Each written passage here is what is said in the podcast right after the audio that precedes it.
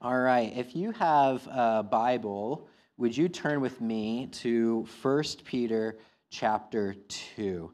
And if you uh, are using one of our red Story Church Bibles, you'll see in the seat in front of you, 1 Peter chapter 2 is on page 588. 588.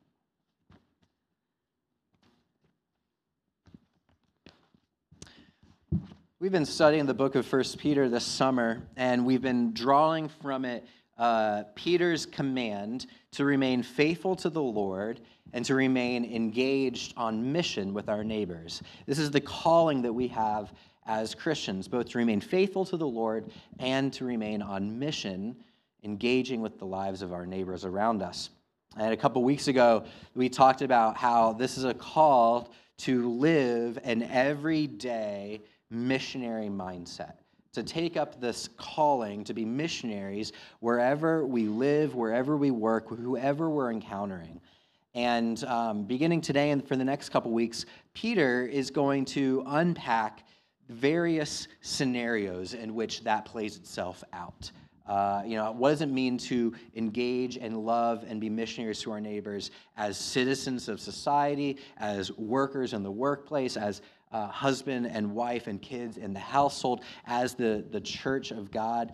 Um, and so he's going to break apart those different questions. What does it mean to love our neighbor and be on mission in these various components of life? So we're going to begin with his first one. Um, and he has, has some things to say about what does it mean to be a good citizen in our community. So we're going to look at 1 Peter chapter 2, uh, beginning at verse 13. And if you want to follow along with my sermon, um, I'm slightly changing up the notes in the, the bulletin. Um, point one is actually just going to be submit. Point two, honor. And point three, fear. Submit, honor, and fear. That's what we're going to look at this morning. Submit, honor, and fear. But would you follow along as I read 1 Peter chapter 2, verses 13 to 17?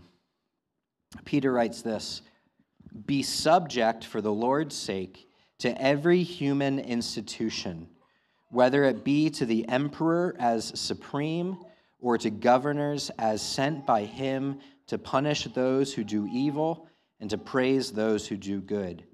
For this is the will of God, that by doing good you should put to silence the ignorance of foolish people. Live as people who are free not using your freedom as a cover up for evil, but living as servants of God. Honor everyone, love the brotherhood, fear God, honor the emperor.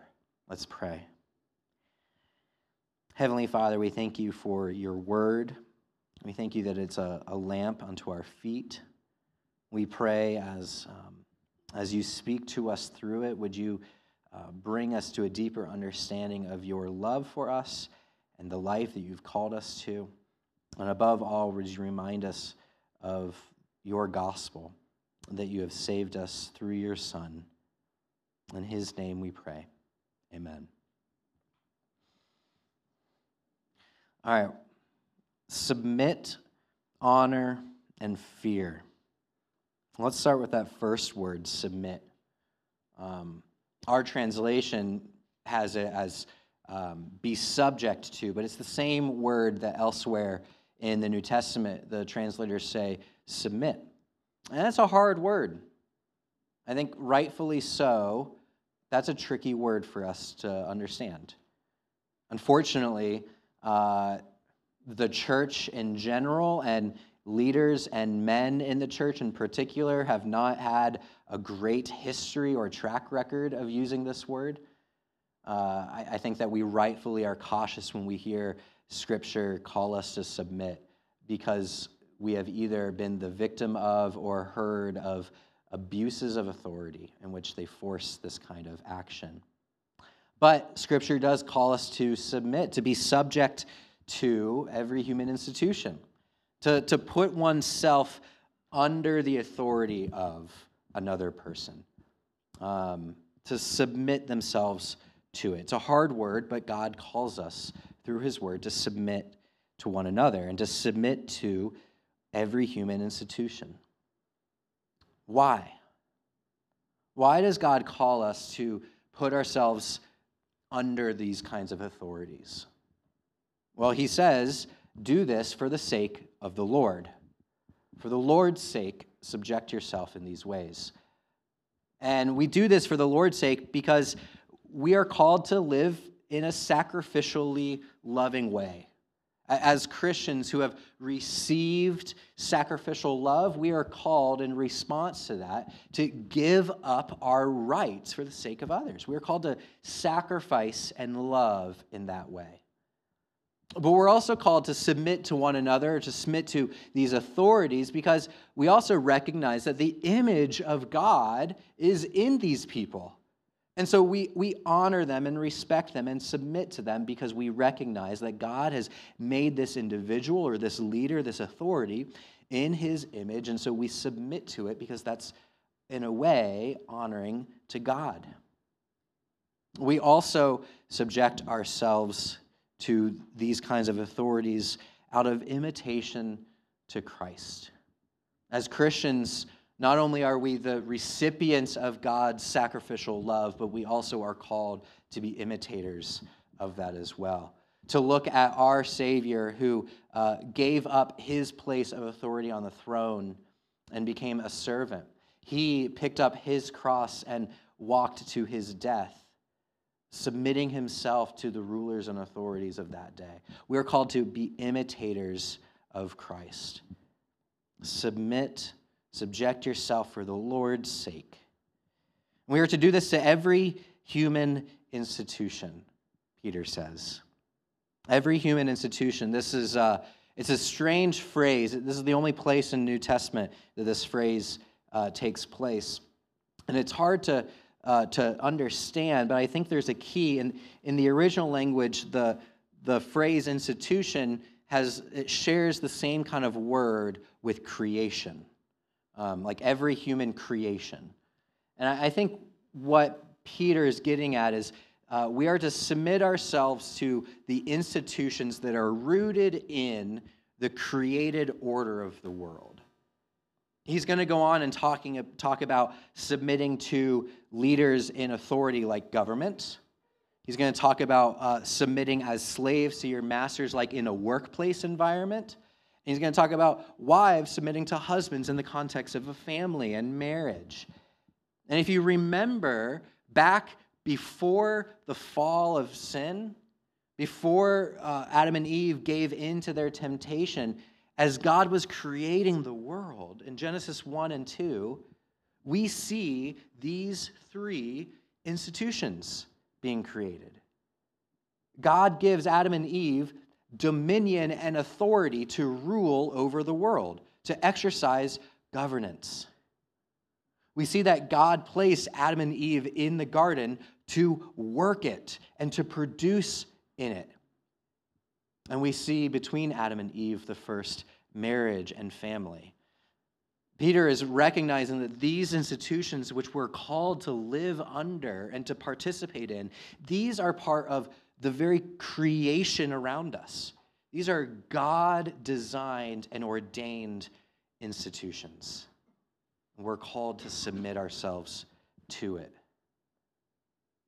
We're called to submit ourselves to these because they're good for us. They are for not only our flourishing, but for society's flourishing. You know, when he talks about submitting to the, the emperor and the governors, he mentions that they uh, are, are to restrain evil and promote good. Like, that's the job of our government to restrain evil and to promote good. It is for society's flourishing that God has given us these institutions. And so when we submit to them, we do so because it's good not only for ourselves, but for our neighbors as well. When we submit ourselves to these institutions, it is for flourishing, it's beneficial. Uh, this week, I went to uh, a Guardians game. And Actually, I think a couple other people went to a Guardians game this week, too. It's a great uh, season to go out to a baseball game and sit back and watch. And I, I, know a little bit about baseball. I know enough to follow the gameplay. I, I know a little bit about strategy. I, I know the rules uh, basically to understand what's going on.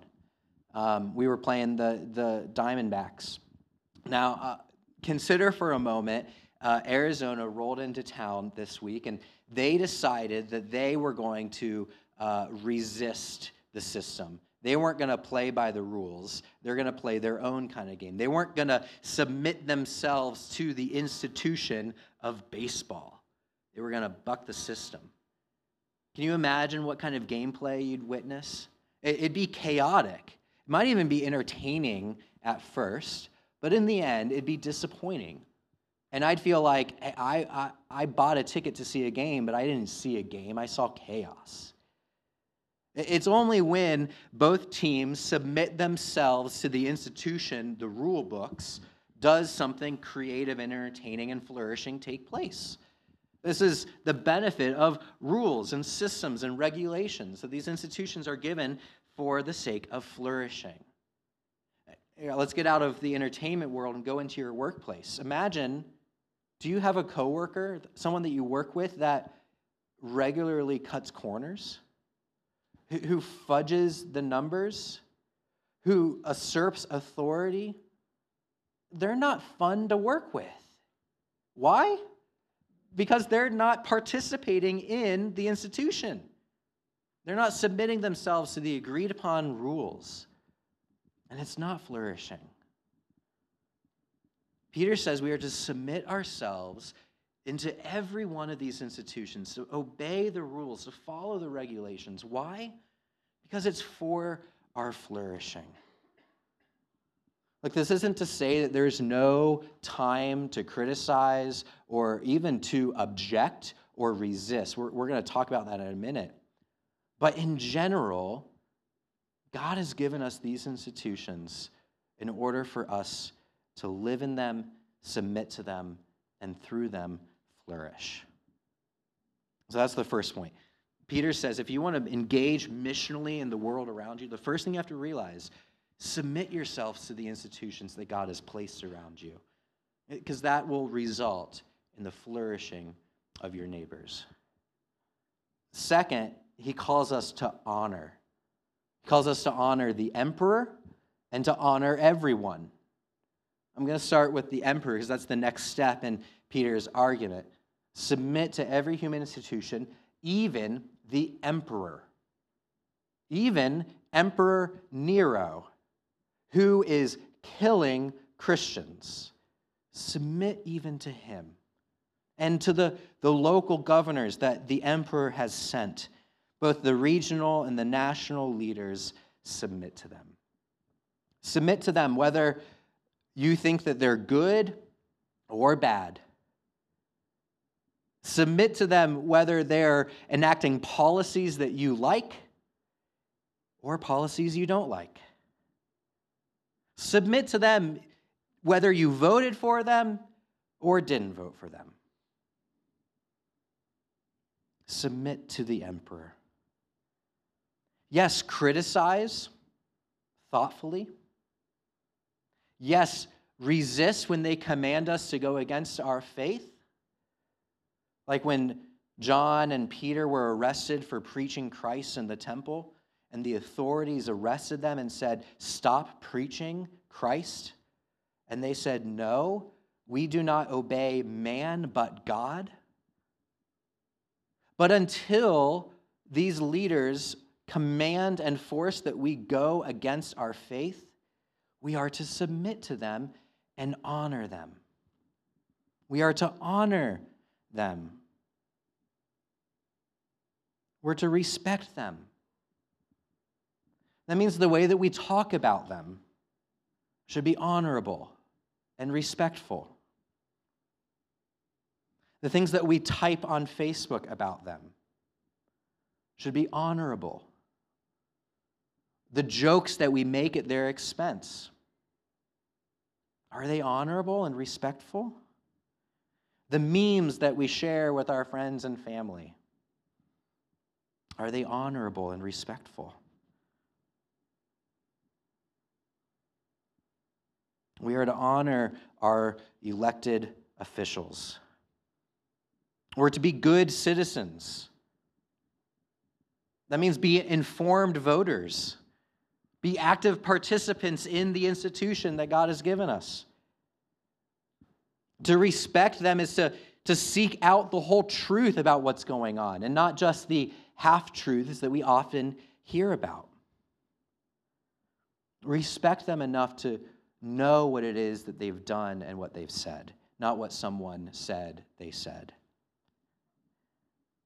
We're to pray for them. Pray for their health. Pray for their families. Pray for their policies. Pray for their leadership.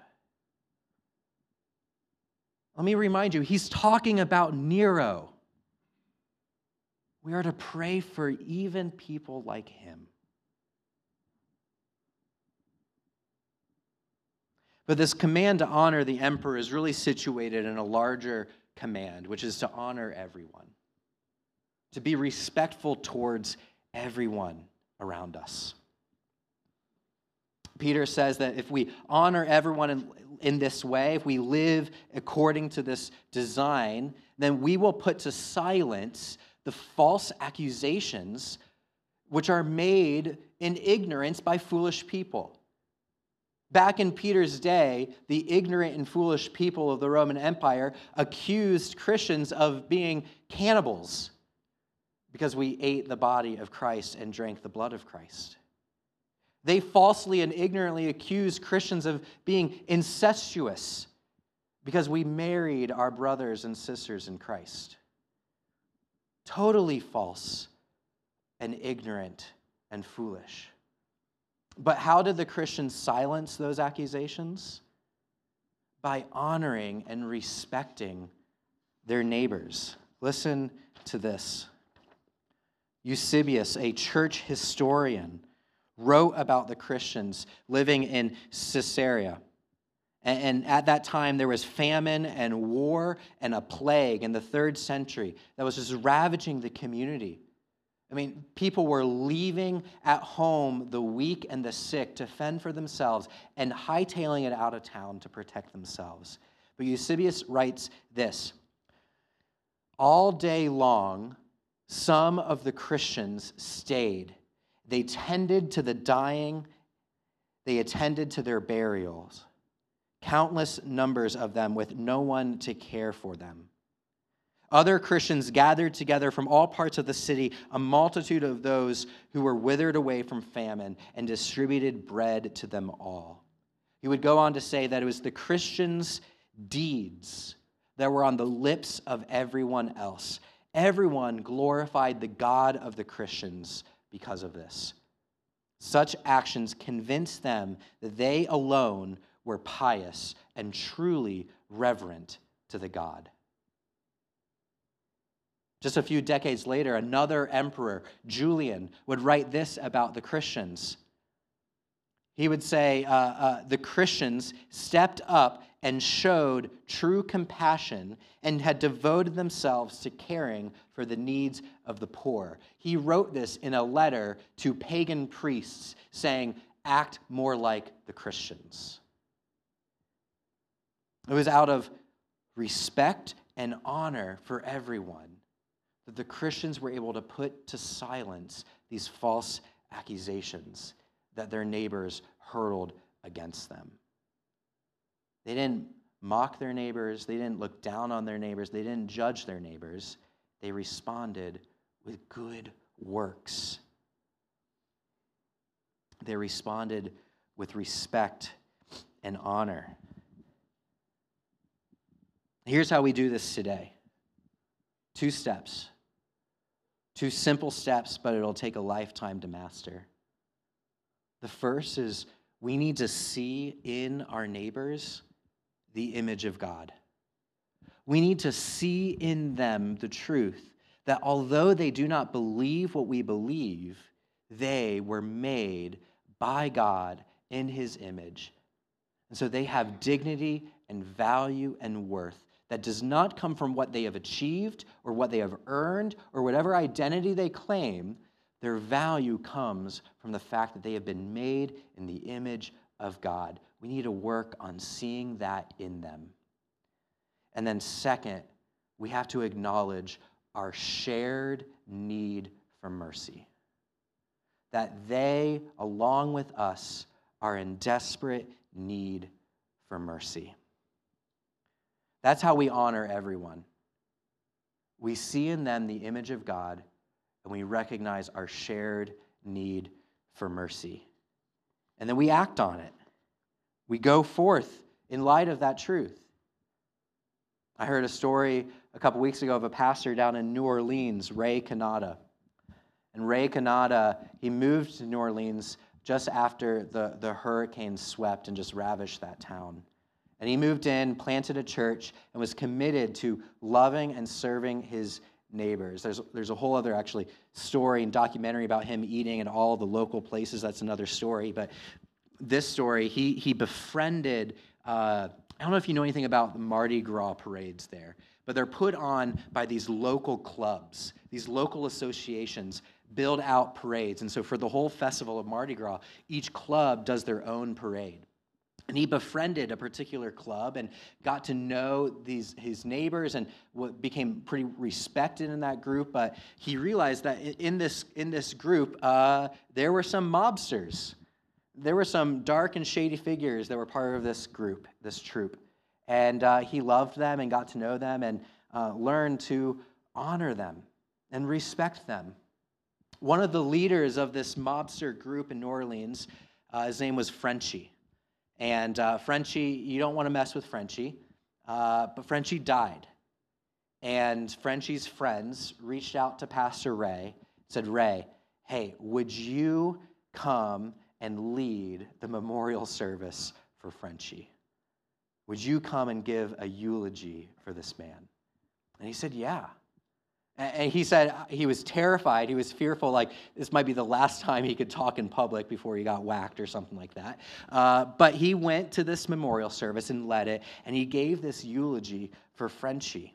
And this is what uh, Pastor Ray Cannata said. He said, Friends, you all knew Frenchie. You knew him in all of his contradictions, in all of his beauty and in all of his brokenness. Some of you knew him as generous. Others of you knew him with a bottle. Some even knew him with a nail gun. But the only one who really knew Frenchie perfectly was God. And God loved Frenchie deeply. And we know this because God made Frenchie. God sent his son to live and die for Frenchie. God watched over and sustained Frenchie. That's why he was able to live as long as he did. God created everyone, everyone, everyone in his image with value and dignity. But we also know that Frenchie hurt people. He also blessed people, or else you all would not be here today. And in that way, He's like all of us. I am in no position to finally judge anyone else, and I know that no matter where you've been, what you've done, God is always there and eager to welcome us home if we trust in Him. Some of Jesus' closest friends were degenerate criminals who hurt people. But he had a special affection towards them and delighted in giving them mercy when they knew that they needed it. I don't know the eternal fate of Frenchie. That's not my job. I do hope to see him in glory. But I do know that our eternal fate doesn't rest on being nice or following the rules or being respectable, but in trusting in Jesus Christ. After the eulogy, they invited Ray to lead the parade, followed by mobsters and thugs, musicians, hookers, and the media down Bourbon Street. After the parade, one uh, of the guests of the memorial service came up to him and said, Father, you nailed it. Thank you. Thank you for honoring Frenchie. I don't know how that story ends. I don't know if any of these thugs came to know Jesus. But I do know that those in attendance that morning, they might have had false accusations about Christians, but after that demonstration of honor, those accusations were silenced. That here was a man proclaiming the mercy of God and the dignity of even broken, fallen people. We are to honor and respect everyone. This is our calling to see in them the image of God and our shared need for mercy. I love this quote by, uh, by Presbyterian minister Fred Rogers. Mr. Rogers said this I believe that appreciation is one of the most holiest things that we can do. When we look for what is best in a person that we happen to be with at that moment, we are doing what God does all the time. So, in loving and appreciating our neighbor, we are participating in something sacred. This is what God does with us. He sees in us value and dignity and worth, not because of what we've done or not done, but because we were made in His image and we need mercy. Peter calls us to honor everyone. Lastly, he calls us to fear God. Not to cower away in terror, not to be afraid of God, but to fear him, to live in light of his awesome power and majesty. Yes, we're called to love our brothers. We're called to honor everyone, even the emperor but we're called to fear God. How do we fear God? We see this in, in two different ways. Peter says that we are to live as free people. To live as a free person is to fear God. I think you could walk away from this passage and think that the point of what Peter is trying to say is live better lives. Live good lives. And we'd walk away with the burden of feeling like what God wants for me is to clean up my life and live better. But actually, what Peter wants from us is to live as free people, free in Christ. How are we free in Christ?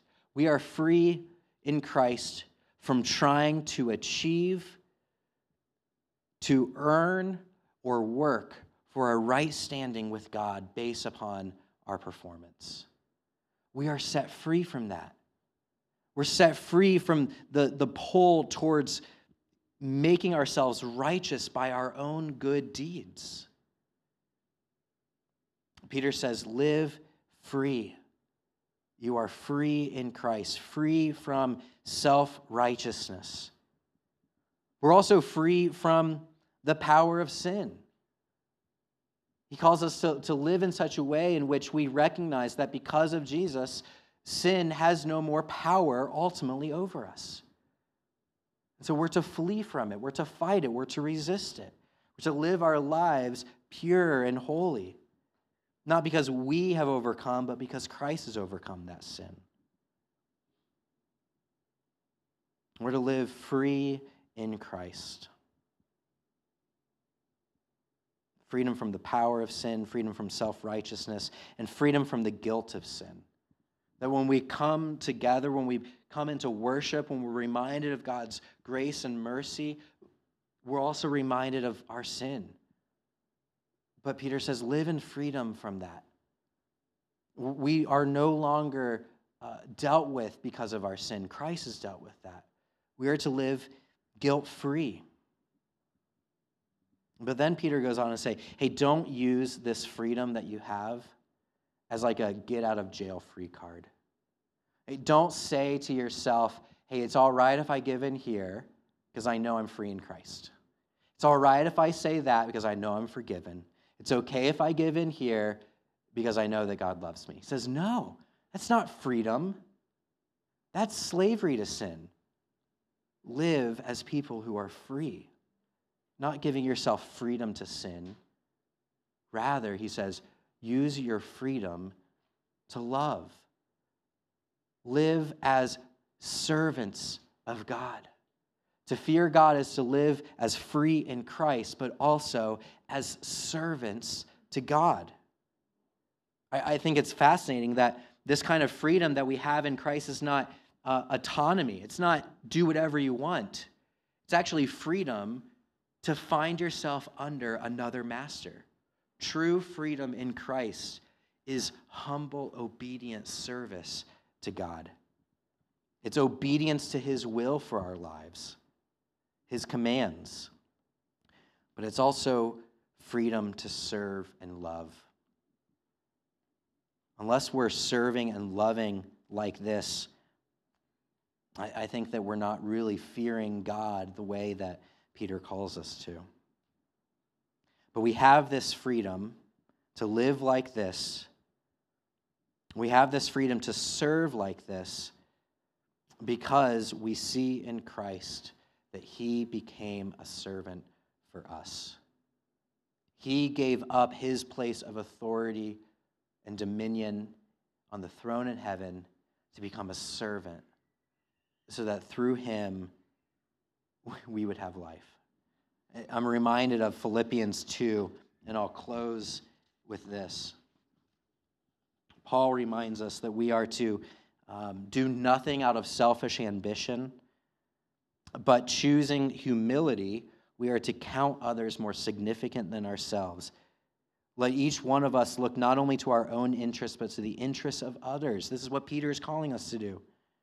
And here's the secret have this mind amongst yourselves, which is yours in Christ Jesus, who, though he was in the form of God, did not count equality with God a thing to be grasped but emptied himself by taking the form of a servant. Being for, born in the likeness of men and being found in human form, he humbled himself by becoming obedient to the point of death, even death on a cross. Therefore, God has highly exalted him and bestowed on him the name that is above every name, so that the name, at the name of Jesus every knee should bow in heaven and on earth and under the earth and every tongue confess that Jesus Christ is Lord to the glory of God the Father. Friends, we can fear God and honor everyone and submit to these human institutions because we know that our Savior gave it all up for us. He came into this world to serve us, to love us, to honor us, and respect us. He saw in us value and worth and dignity because we were made in his image and he gave up everything to save us. When we see that, when we're transformed by that, we can live the way that Peter calls us to. Let's pray.